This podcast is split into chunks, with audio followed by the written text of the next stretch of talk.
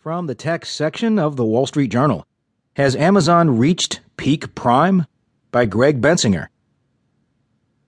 Is Amazon.com Inc. hurtling towards peak prime? The Seattle online retailer is estimated to have had 54 million U.S. Prime members at the end of 2015, up 35% from 40 million a year earlier, according to an analysis from Consumer Intelligence Research Partners. But the coveted customers appear to be spending less.